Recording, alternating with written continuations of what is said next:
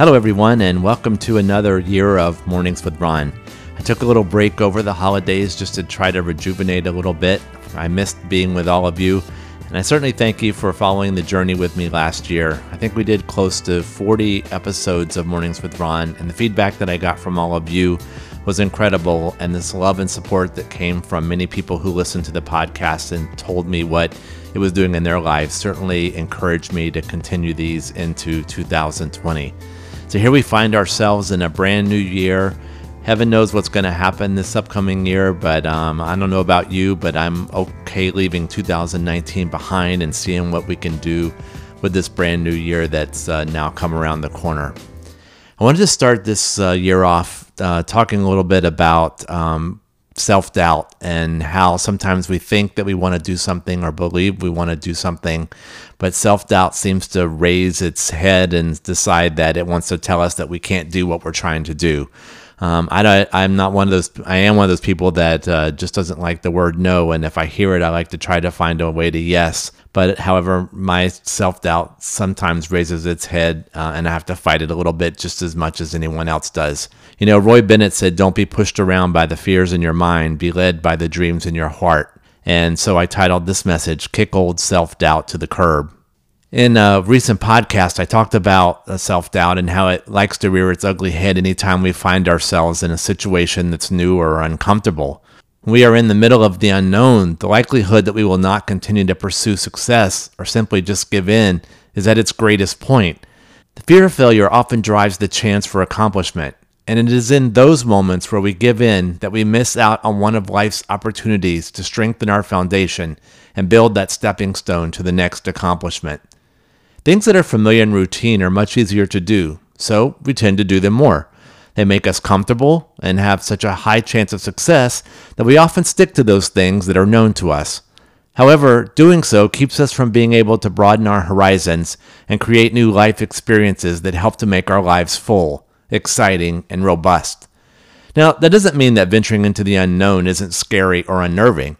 It just means that we have to dig for that little extra bit of strength and stamina to see us through to completion. And once we are able to be successful, what a wonderful feeling it is. Have you ever always wanted to do something unusual? It has been in the back of your mind forever, yet you don't know even how to begin and know that many of the tasks involved are things that you're unfamiliar with. However, you embark on the journey anyway, and one by one, you discover that you have abilities inside you that you didn't even know that you had. Each task completion gives you the strength and confidence to move on to the next, and before you know it, you've completed that which you thought was impossible. These can involve major things in your life or simple ones, but they all culminate to become a part of the true you and all that you are actually able to do. When our pool pump went out, my first inkling was to call the pool person and pay whatever it cost to have it replaced. Then I made the decision to do some research on pumps, watch some YouTube videos on installations, and step by step I completed the replacement of the pump for half of what it would have cost to be installed. That gave me the confidence to tackle other tasks in my home that I never thought possible, and the money that I would have used for those things was able to be directed to others. I did that so many times that I'm now at the point that I believe I could tackle anything. Well, anything that doesn't have the risk of killing me, and usually I can be successful. When making decisions in our lives on the unknown, old self doubt is the first thing that wants to make its visit. It often keeps us from experiencing greater things that life has to offer, inhibits our self confidence, and keeps life mundane. The more we step outside our box and the more we expand life's horizons, the more we create that full and abundant life that keeps our soul nourished. Have you had a task lately that you think was out of your realm of capability? If you have, give self doubt the boot, and I bet you can do more than you even realized. In fact, I know you can. How many of you are procrastinators? The things that we can do, you know, right now that you just say, I'm going to get around to it at some point, or I'm not sure, or someday, or tomorrow, or perhaps, or not yet. I know sometimes I find myself doing that, and I created this next message called Maybe the List Aren't So Bad because of the times that I've found myself procrastinating. And you ever wonder why we procrastinate? All the minutes we need to get something done are staring us right in the face. Yet for that moment, we just can't bring ourselves to start the task. I suspect that there are many reasons for that. It's a mundane task that we just don't like to do. It takes more effort than we have to exert at that particular moment. We get a better offer, and it's easier to lay that task to the side and get back to it later. Or maybe we just don't want to do it at all. No matter the decision, they all lead to one outcome. The task isn't done, and it still occupies a place in our mind that could be free for something else, perhaps even something else enjoyable. I've always been one of those people that doesn't like to have a list of things in front of me that I need to accomplish. Seeing all those tasks uncompleted causes me angst that is far worse than just taking all the time that I need to get the task done. However, that's not necessarily healthy either. I miss social engagements, time with my family, hours of sleep, and even more enjoyable alternatives because I can't seem to let a task wait until tomorrow. I often feel this innate need for perfection that drives me from one task to the next, and as I get older, it's become more obvious that I may not be making the best decisions. First of all, as we age, our bodies no longer have the capability to go as we did in our younger years. It begins to yell at us when we push it a little too hard or to exert the kind of energy necessary to complete everything that needs to get done. I mean, heaven forbid we should catch the latest germ or cold that's going around, as it takes us twice as long to get over it because we aren't preserving the energy that we need just to exist. Secondly, as we've added more and more to our life responsibilities, there comes a point when something has to give. It becomes so important to prioritize the things that have to get done over the things that need to get done. Those lists that I detest all of a sudden have become necessary to be able to balance all that life throws at me. They're also the only way that it's possible to even try and maintain a sense of balance in our lives. As you grow older and more involved in what life has to offer, you soon learn that procrastination isn't necessarily a bad thing. It becomes a tool when used properly that helps you deal with life's requirements. Crossing something off the list provides a sense of self accomplishment that strengthens you to tackle the next task. While you are always adding and deleting from your list, by keeping one, you always know that which has to get done is getting done, while that which needs to get done is only a line away on the list. You know, between my work life and my home life and the program, I, sometimes I just don't want to make decisions anymore. And it seems like I have to say yes a lot, but then there are times when I have to say no. And then I question is it okay to say no? Every day we are bombarded with opportunities where we have to make a decision to say yes or no. Invitations, work events, life requirements, and all the things that come our way require us to attempt to balance our lives in ways that keep everyone happy and us sane and healthy. However, are we always making the right decisions? I think that the answer to that question comes at the point that we are making the consideration of the yes or no answer and what we are using to justify our decision. When you're presented with the question that requires an answer, how are you evaluating which answer you're going to give? Whether or not the answer is a healthy one lies in the reasoning that you are using to determine what your answer is going to be. If the answer is yes only because you don't have the ability to say no to the other person, then the reasoning is suspect. If the answer is yes because you've evaluated the effect saying yes is going to have on your other responsibilities and your own desires, then I would venture to say that it's likely a healthy answer. The more we say yes simply because we can't find it within ourselves to say no to the person or task because of how they're going to feel, the less true we are to our own needs. I have talked before about the fact that there are only 1,440 minutes in a day. And as we try and juggle all that life is requiring from us, the more unhealthy our yeses are, the less time we have for that life balance that we all try to maintain. Ultimately, that means that it's really okay to say no.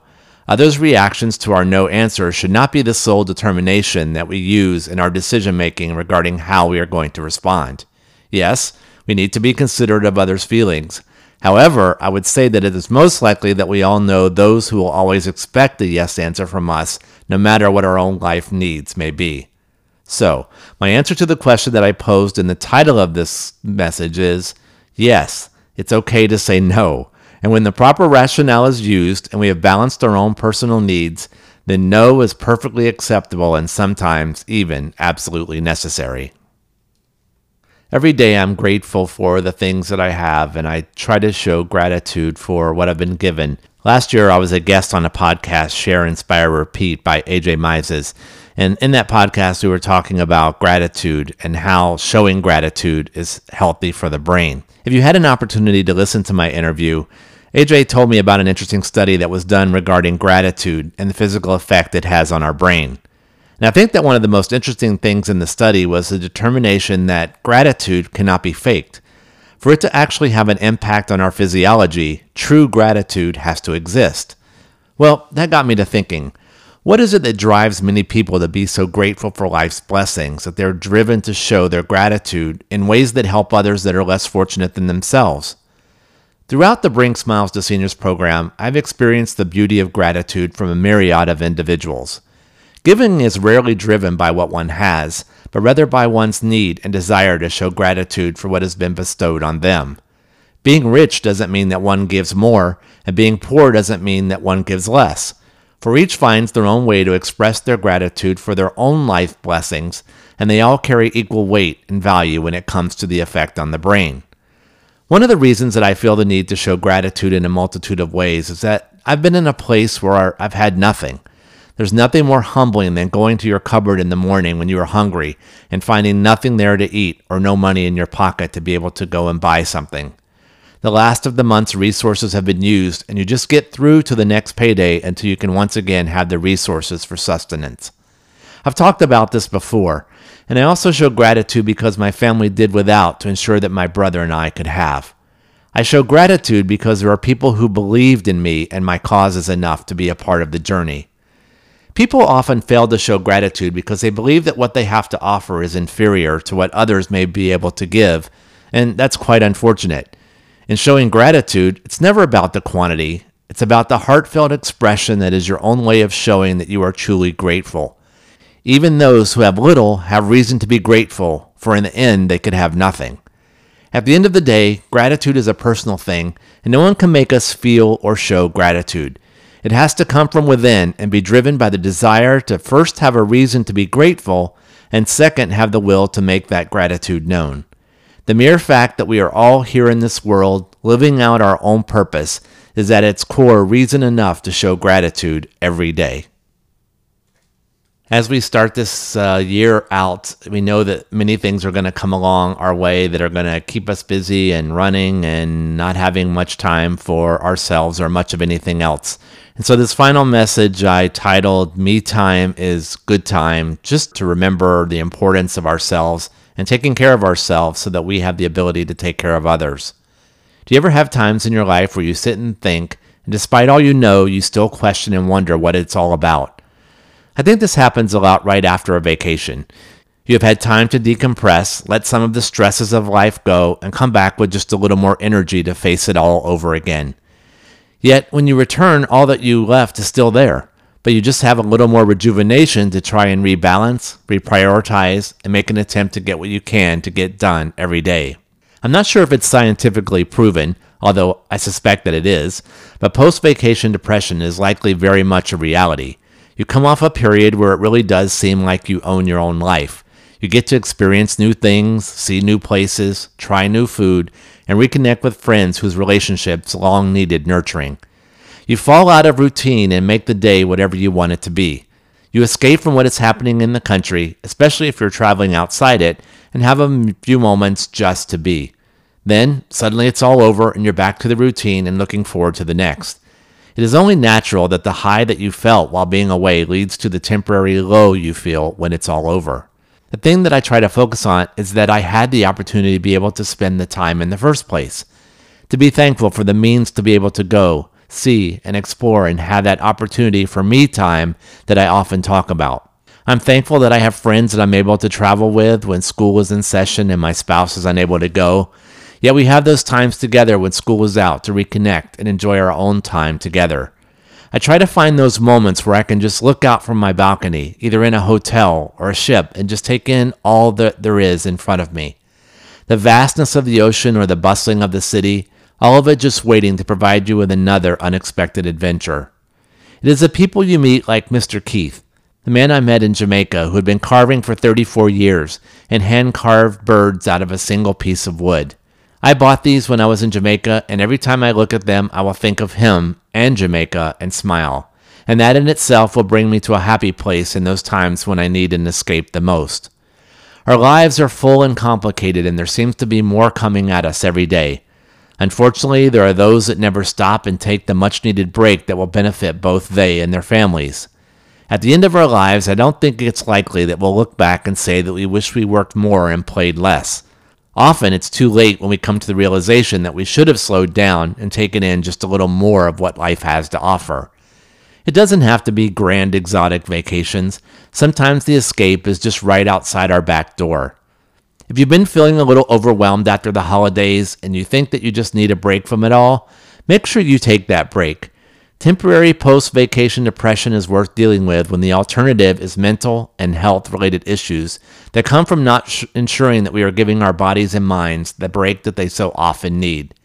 No one can take care of us as well as we can take care of ourselves, and we deserve the opportunity to live the rich and full life that we were meant to have.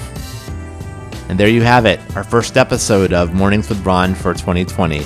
I'm so glad to have you back with me. I'm happy to be sharing these messages with you again.